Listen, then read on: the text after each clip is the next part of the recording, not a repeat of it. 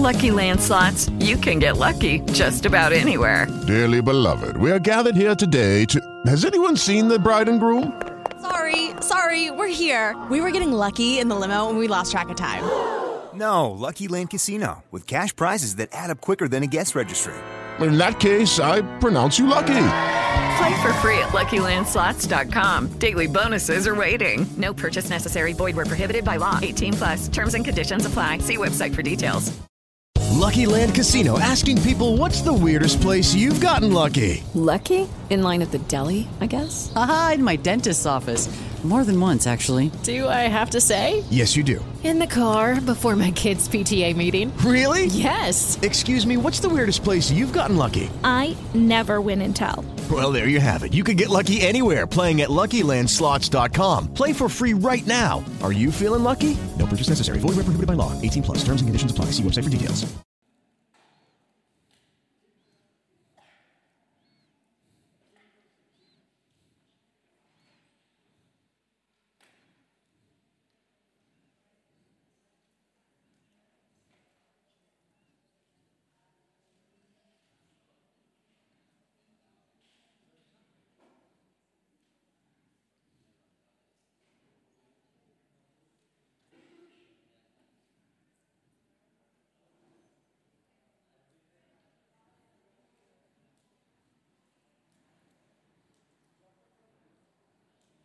Bueno,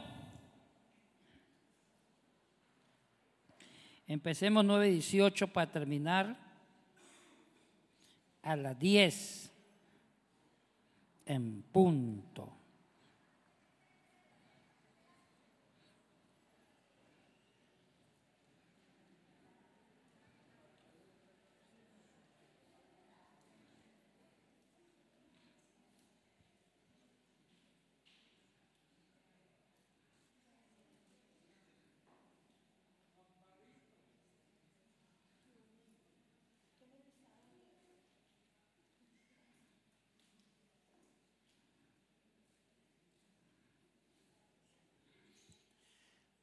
Hemos terminado la parte 3.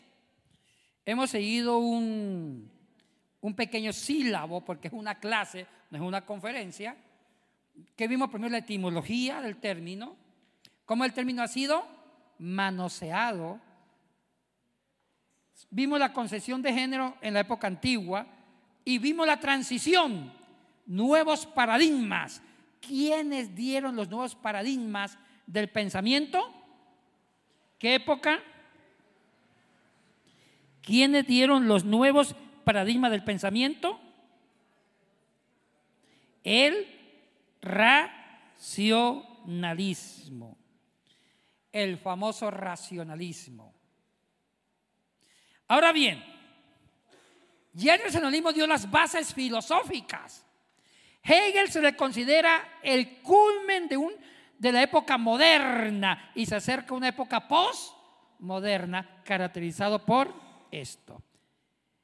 Y empecemos a ver los efectos del pensamiento hegeliano.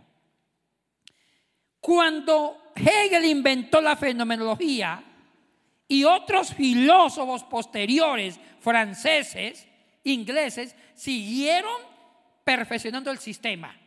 Lo que importa es la existencia.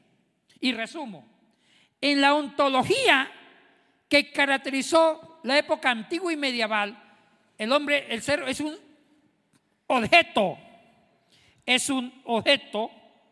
el ser es un objeto que tiene leyes naturales y tiene una esencia de identidad. Cuando se dice que lo que importante ahorita es la existencia, porque usted ya no es sujeto, es un sujeto, y como es sujeto, tiene sus propias reglas. Usted inventa sus reglas por su necesidad de existir. O sea que la fenomenología dio origen al existencialismo. Y pasemos al cuarto capítulo. Y aquí sí nos vamos a desplayar. En el cuarto capítulo aparece el existencialismo como escuela filosófica. El existencialismo como escuela filosófica. Te pongan dos corrientes. El existencialismo y el movimiento de la muerte de Dios. ¡Ay, ay, ay! Como dijo el cantante, no me toques ese vals porque me mata. El existencialismo y el movimiento de la muerte de Dios.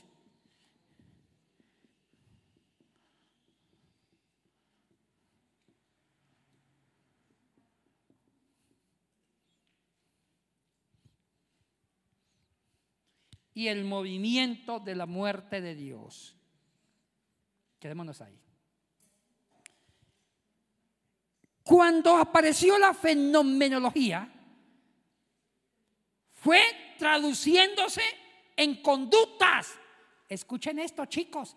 Las conductas sociales son las consecuencias de pensamiento filosófico. Después se traducen en conductas sociales y culturales. Aparece dentro de la escuela, dentro de esa escuela filosófica del existencialismo, el primer filósofo ateo existencialista que fundó una escuela filosófica que se llamó el movimiento de la muerte de Dios. Escuchen esto, hermanos, como dijo el teólogo el Puma, agárrense de las manos. ¿Qué pasó? ¿Qué pasó? El existencialismo siempre se caracterizó por ser ateo. Todos los filósofos existencialistas herederos de la fenomenología fueron ateos, todos, como dijo la Madre Superiora, todas. Todos, sin excepción, todos. Y también el existencialismo se asoció con un movimiento que se llamó el movimiento de la muerte de Dios. Hay que matar a Dios para que el hombre y sus necesidades crezcan. Nietzsche, pero déjeme iniciar con Nietzsche. Hablemos del primero de ellos, Friedrich Nietzsche. Friedrich. Se escribe Nietzsche. Nietzsche.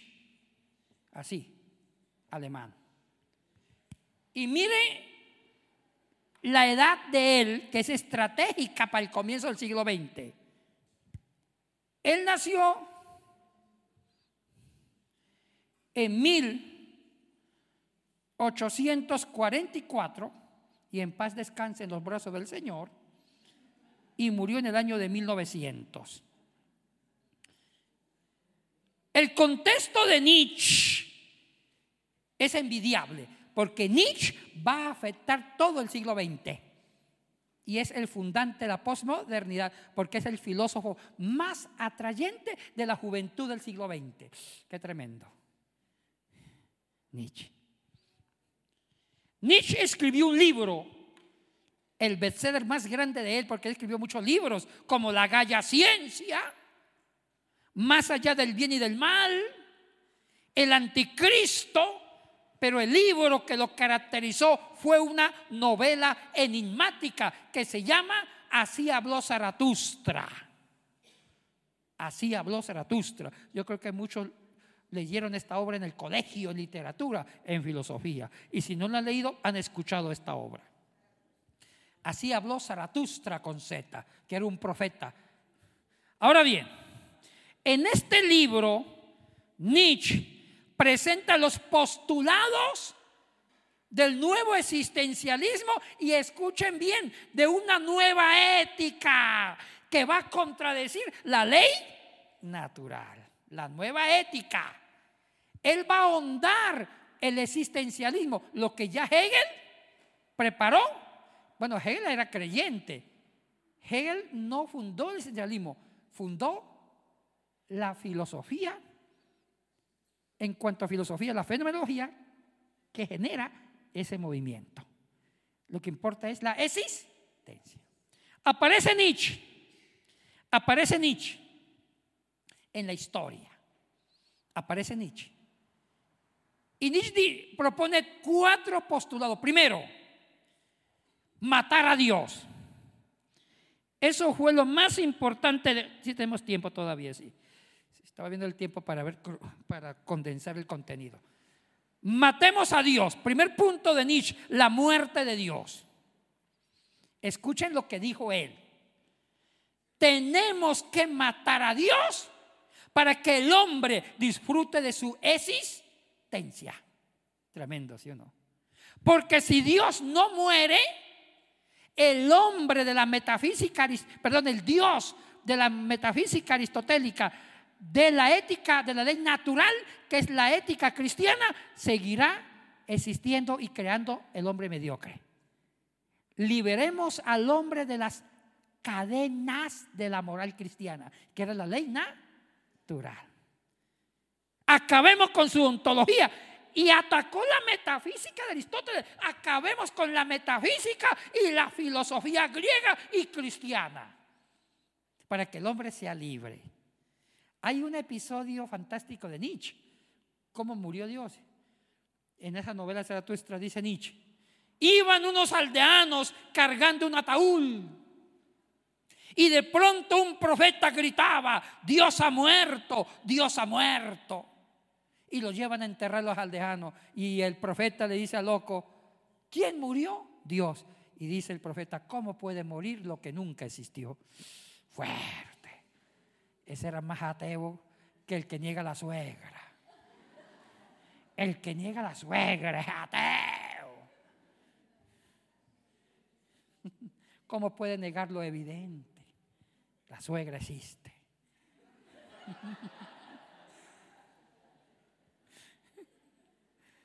Dios ha muerto. Y cuando el hombre mata a Dios, se libera de las cadenas de la fe y de la ética de la ley natural y de la metafísica de Aristóteles, de la ontología. Ahora el hombre ya no es esencia, es existencia. Y como existencia crea nuevos valores. Escriban, el hombre va a crear nuevos valores. Y los nuevos valores que el hombre crea son circunstanciales. ¿Sabe que él en Zaratustra habla de la metamorfosis del espíritu? ¿Qué significa la metamorfosis del espíritu de Nietzsche? Usa un enigma en 3 figuras. Él dice que el hombre de la moral cristiana es el camello, que el camello le encanta cargar cargas pesadas y caminar por el desierto. El camello no cuestiona, el camello no critica, el camello obedece, el camello carga, el camello es obediente. Ese es el símbolo del hombre, de la moral, de la ley natural. Pero el camello se transforma en el león. ¿Qué es el león? El león es rebelde, no le gusta que lo carguen y el que lo carga se lo come. Y yo le pregunto, Nietzsche, entonces usted sugiere que vivamos una existencia sin valores. Dijo Nietzsche, no, el hombre sí necesita una ética, pero los nuevos valores deben ser circunstanciales. Inventa la figura del niño, Giovanni. ¿Por qué el niño? Porque para Nietzsche el niño va creando nuevos valores con el juego. El niño juega. Usted ve a los niños, ¿se han visto? Usted ve a Marcelito jugando con la nena. Dice Marcelo, yo hago de papá, usted es la mamá. Y Giovanni, el tío. Y a los 20 minutos los niños cambian la regla de juego. Y póngale que en 2 horas se han inventado 15 reglas de juego. Ese es el modelo, dice Nietzsche, a imitar. El niño va creando nuevos valores. Y ahí nació, ahora sí, así como la época de la ontología antigua creó la ley natural, ahora nació la ética circunstancial. Pongan acá, un nuevo sistema ético, la ética relativa y la ética circunstancial, es lo que también se llama la ética situacional. Ir sacando un conjunto de valores en base a las circunstancias humanas. Ahora sí, si él no quiere ser mujer, quiere ser hombre, el derecho, el Estado debe velar por los intereses de la existencia de ese individuo. Y si son varios que quieren ser del otro sexo, empezamos a sacar valores del transgénero. La ciencia al servicio de ellos y valores, y que la jurisprudencia, las leyes, legislen en favor de ellos. Matrimonio igualitario. Porque su existencia. Ya la ley natural no importa. No le hagan caso, es aburrido. Lo que importa es el hombre y su libertad. Eso con la muerte de Dios. Segundo punto de Nietzsche. A raíz de la muerte de Dios y de un nuevo conjunto de valores, nace otro tema importante de Nietzsche. La voluntad de poder. Subrayen esa expresión, la voluntad de poder.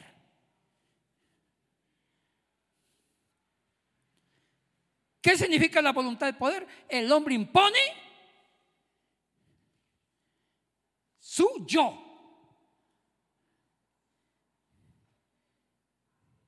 Y aquí Nietzsche elabora un nuevo concepto de libertad. Escriban, la libertad de Nietzsche es individual, narcisista, no comunitaria. Repito, el nuevo concepto de libertad es que es una libertad individual, no relacional.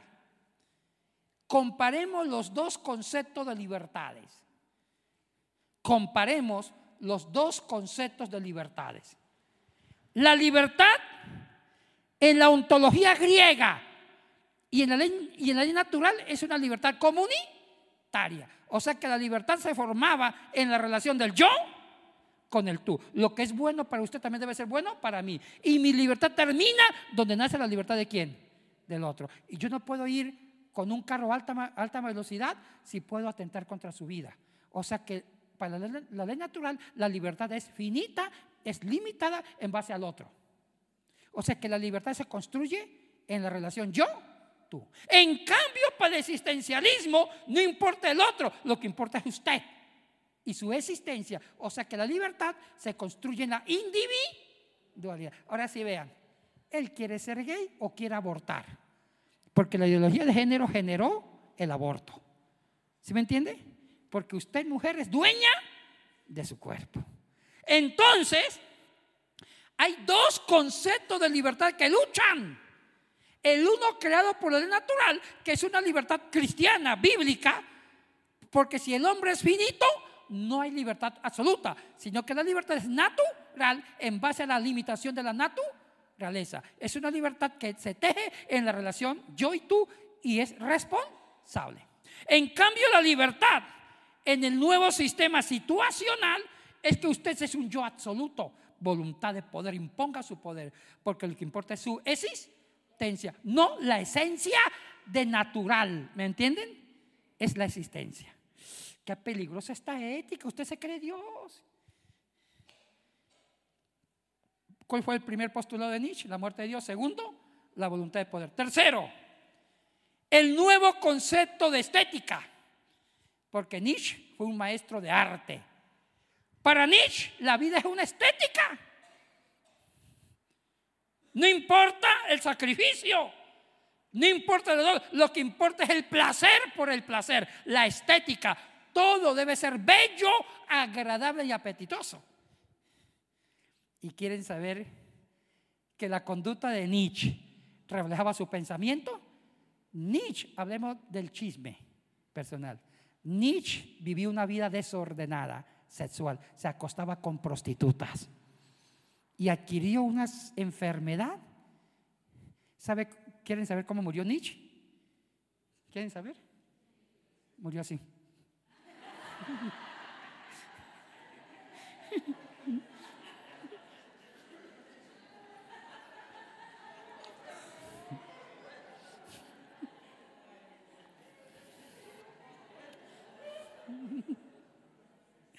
Ahora bien, Nietzsche adquirió la famosa, la peor enfermedad venérea, sífilis.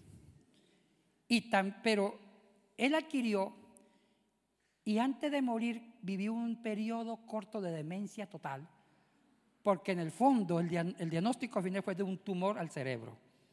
Murió mal Nietzsche. Y hay una biografía muy real que el mejor amigo cuenta las últimas palabras de Nietzsche. Eso no lo han publicado las biografías. Antes de que Nietzsche quedara loco, dijo estas palabras. Oiga, qué increíble. Hagamos una reflexión. Cuando una persona se cree poderosa, sana, dice disparate. Pero cuando se enfrenta frente a la miseria humana, cambia ante la muerte. ¿Sabe qué dijo Nietzsche antes de morir? Lucky Land Casino, asking people, what's the weirdest place you've gotten lucky? Lucky? In line at the deli, I guess? Aha, in my dentist's office. More than once, actually. Do I have to say? Yes, you do. In the car before my kids' PTA meeting. Really? Yes. Excuse me, what's the weirdest place you've gotten lucky? I never win and tell. Well, there you have it. You can get lucky anywhere, playing at LuckyLandSlots.com. Play for free right now. Are you feeling lucky? No purchase necessary. Void where prohibited by law. 18+. Terms and conditions apply. See website for details. Si Dios no existe, el hombre debe crear a Dios, porque el hombre sin Dios no puede vivir. ¡Qué tremendo! ¡Qué tremendo! Pero ya había inyectado el gen del veneno. ¡Muere el hombre! Entonces nos dejó un legado. La ética situacional, que lo que prima es el hombre y sus necesidades. Hasta que eso llegó a Francia. Y en Francia nació el existencialismo francés. Grandes filósofos se unieron, una tríada de ellos. El grande de ellos, el gigante, Jean-Paul Sartre. Sartre nació entre los años de 1905 y murió el 15 de abril de 1980. En el año de 1905 y murió en el año de 1980, el 15 de abril, un día después que su amante Simone. O sea que duró 75 años. Y la grande... Ahora sí llegamos a la ideología, pero para llegar a ello nos tocó comernos a Hegel, todos ellos. Simone. Aquí sí se pronuncia de muchas formas. Es francés. Simone se escribe Beauvoir. Simone de Beauvoir, algunos pronuncian así, o de Beauvoir. Ella nació, esa mujer me impresionó. Ojo, yo la admiro, no porque esté de acuerdo con ella. Yo no estoy de acuerdo con ella, pero me admira que fue brillante en la academia. Admiro su talento, aunque no comparto sus ideas. Una mujer brillante. Ella debió ganarse el premio Nobel de Literatura y no Sartre. Escribió libros más poderosos que Sartre. Ella nació, si la memoria no me falla, el 9 de enero de 1908 y murió el 14 de abril de 1986, cuando Argentina fue campeón del mundo sin Messi, con Maradona. Sí. O sea que duró 78 años esta mujer. Y también hay otro que murió estrellado en un accidente de coche, Albert Camus, que escribió el famoso libro La Peste. Hablemos de ella. Sartre, estos existencialistas, escuchen la dialéctica contraria. Eran amantes de la existencia, pero la odiaban. ¿Escucharon la dialéctica? Sartre dijo, la vida no vale para nada. inventó la palabra poise en francés, que significa caca. La vida es una caca. Porque estamos bien, pero ese aparentemente bien es una burbuja. En cualquier momento viene una enfermedad, una peste, una quiebra, la suegra te da una paliza y la peor peste de ellas, la muerte. Y quiere la muerte para Sartre un sinsentido que venía de afuera y aniquilaba al hombre las altas posibilidades de vida. ¿Para qué vivir? Oye, ¿sabe qué me gusta de Sartre? Que fue coherente. Él se ganó el premio Nobel de Literatura. Y viene el canciller de Francia, le dice: Sartre, eres el orgullo de Francia, te ha ganado el premio Nobel. Dijo él: lo rechazo. ¿Por qué? Porque caca es. Por lo menos fue coherente. Y lo mismo, y escribió libros que los nombres expresan su resentimiento con la existencia. Las náuseas. Y El ser y la nada, que es el bestseller. Y Albert Camus murió accidentado y escribió La Peste.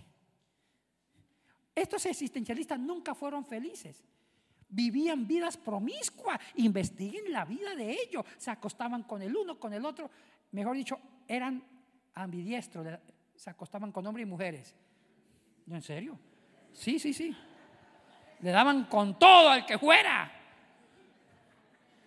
Porque ellos reflejan sus conductas, son conductas prácticas de su propia existencia. Como no hay reglas absolutas, porque la ética es situacional, vivamos el momento. No hay fornicación ni adulterio, viva el momento. ¿Vio cómo murieron? Pero una de ellas fue la inventora de la ideología de género, Simone de Beauvoir. Seamos justos con ella. Ella escribió un libro que fue el más grande libro de ese género. Ella fue una de las fundadoras del feminismo radical y, por si acaso, amiga íntima de Fidel Castro. O sea que ya Fidel Castro, el comunismo antiguo, ya estaba envenenado con esto. Eso no es reciente. Hay fotos de ella con él y con Sartre y con Camus tomando café en La Habana. Lo que pasa es que estaba guardadito, ¿sí me entiende? Ya ellos habían recibido ese pensamiento de la fenomenología. No convirtamos esto en un solo cuidado. Reducir la ideología de género solamente al elemento político es empobrecerlo. Que la política lo usó es otra cosa. Como dijo mi tío cuando se casó con mi tía, la cosa cambia. Que la izquierda y la izquierda moderna usaron la ideología de género es otra cosa, pero el origen no fue político, fue filosófico. Que después tomó rostro político es otra cosa. ¿Estamos claros? Tengamos esa claridad mental para llamar las cosas con propiedad. Ahora, chicos y chicas y Marcel,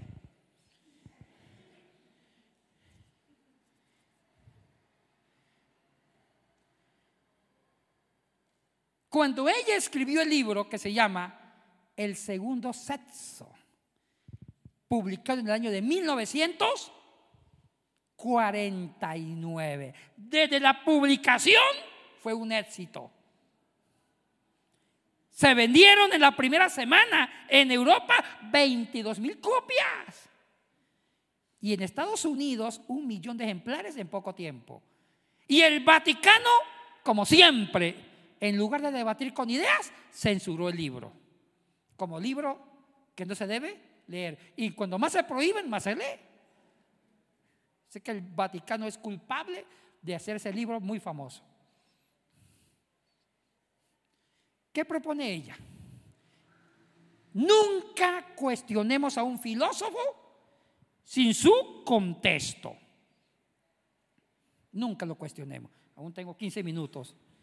Nunca cuestionemos a un filósofo sin su contexto.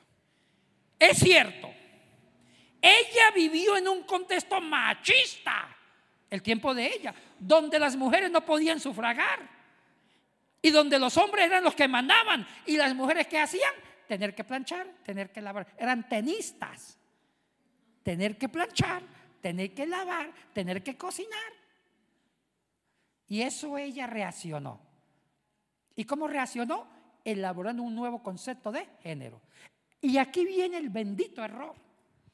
Escriban. ¿Qué es el género para Beauvoir? Escriban. Primero, repasemos el género según la Biblia. ¿Qué es el género según la Biblia? Una construcción de la naturaleza con fines de la reproducción. Y la única orientación sexual, ¿cuál es?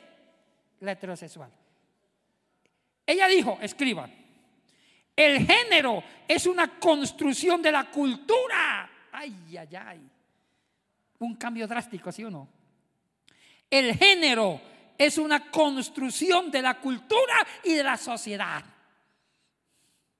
O sea, el género lo va creando la cultura. ¿Entendieron?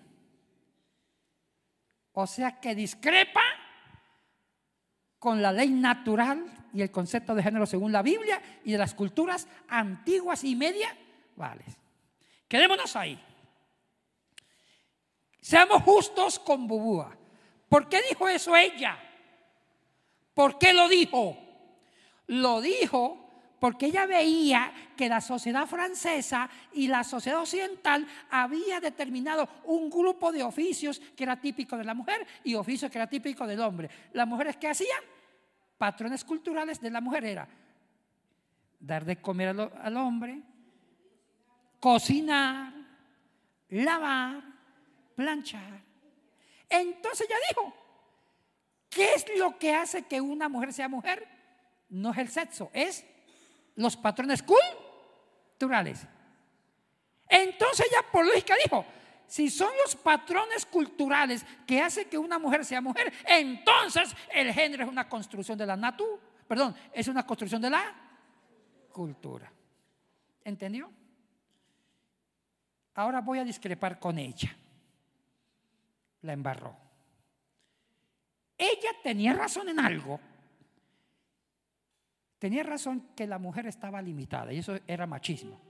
Ella pudo haber protestado contra la desigualdad de género, pero no cambiar el concepto de género. Ella pudo decir que hombre y mujer tengan los mismos derechos y solucionaba el problema, pero no, se fue a tocar algo que no le competía a la cultura sino a la naturaleza y nos metió hasta el día de hoy en problemas.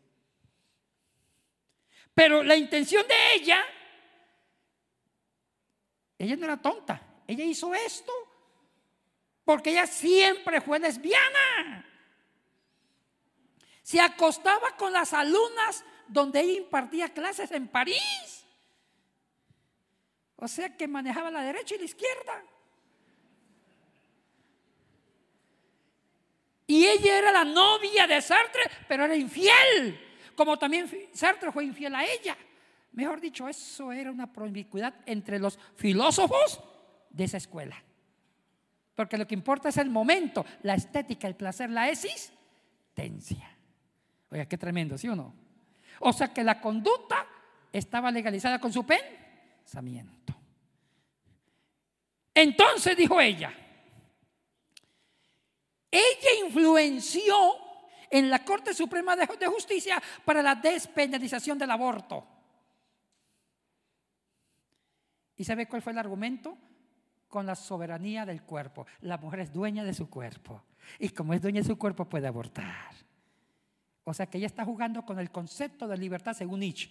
Voluntad de poder. Porque si ella manejara el concepto de libertad de la ética natural, no mataría. Porque el niño, el feto, es otro. Relación yo-tú, ¿sí me entiende? Entonces, al concebir una libertad solamente vertical en ella, el aborto fue despenalizado en Francia. ¡Ay! Tampoco atacó el matrimonio. Dijo, el matrimonio es una institución de la burguesía. Ahora sí saben que los gobiernos de izquierda permiten la unión libre. Por eso. Por esa declaración de Simone de Beauvoir. ¿Y sabe qué dijo? Mujeres, no vayan a hacer caso a ella. Dijo que una casada y una prostituta es igual. Porque una casada le da servicios al marido a cambio de que la alimente. Lo mismo hace una prostituta. Vende su cuerpo, pero por lo menos mantiene su autonomía. Fuerte, ¿sí o no? Fuerte, fuerte, fuerte, fuerte. Cosas así. Ahora, y voy a ir cerrando. ¿Sabe que de todo esto, sabe qué es lo que más me preocupa? Que cambió el concepto de orientación social, y eso sí que me preocupa hasta el día de hoy. Y me preocupa estos niños, como Joel, como Marcelito, esos niños chiquitos. Porque ahora en todo el mundo hay una nueva concepción de educación sexual. Dicen que el niño puede elegir el género, ¿sí o no? Ahora, escuchen esto. Cuando usted concibe el género como una construcción cultural, hay más orientación sexual.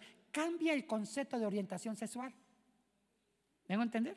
Si usted concibe que el género es una construcción de la naturaleza, solamente hay una orientación sexual. ¿Cuál es?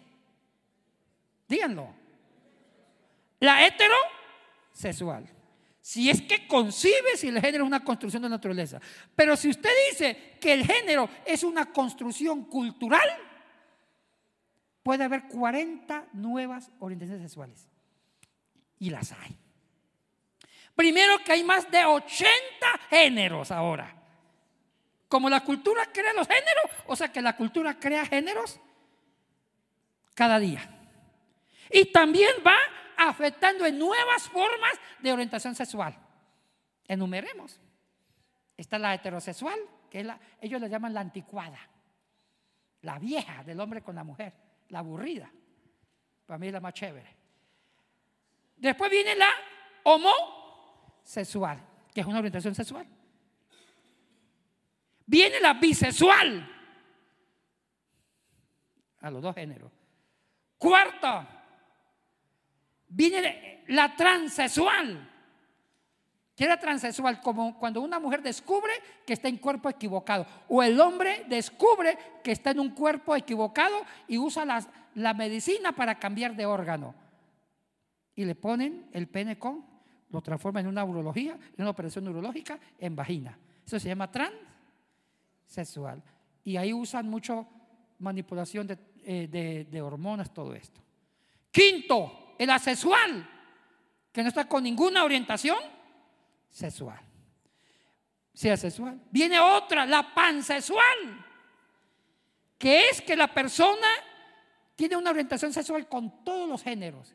Lo importante es la persona y su sentimiento, su corazón. No importa si es hombre, mujer, gay, transgénero, no importa. O sea que ese es con todos. Viene uno, el demisexual. Demisexual, pornosexual, lumbersexual, metrosexual. Oye, tremendo esto.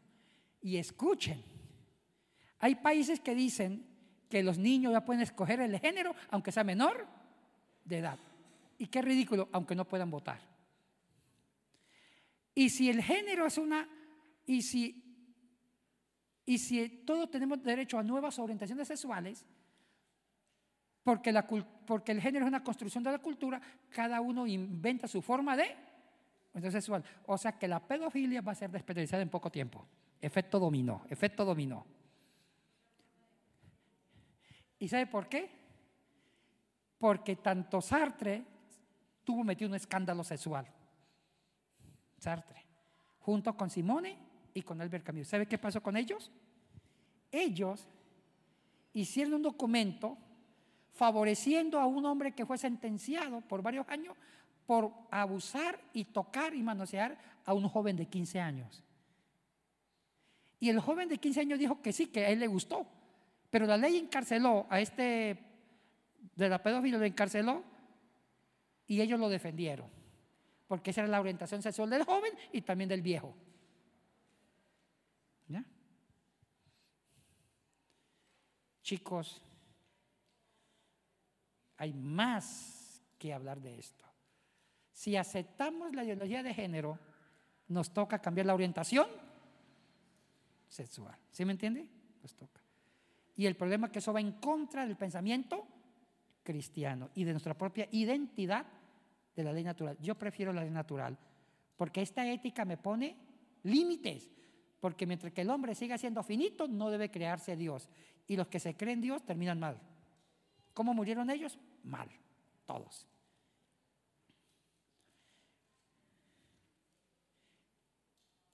Y ya concluyo con esto. 4 minutos me queda para cerrar. Yo soy más puntual que Marcel, perdón, más puntual que No Yo Feo. Soy bien puntual. Concluyo una reflexión. El origen de la ideología de género no es político, ni artístico, ni cultural. Es filosófico, que adquirió aspectos psicológicos, antropológicos, políticos, sí, y económicos, pero nace de la esencia del pensamiento del racionalismo.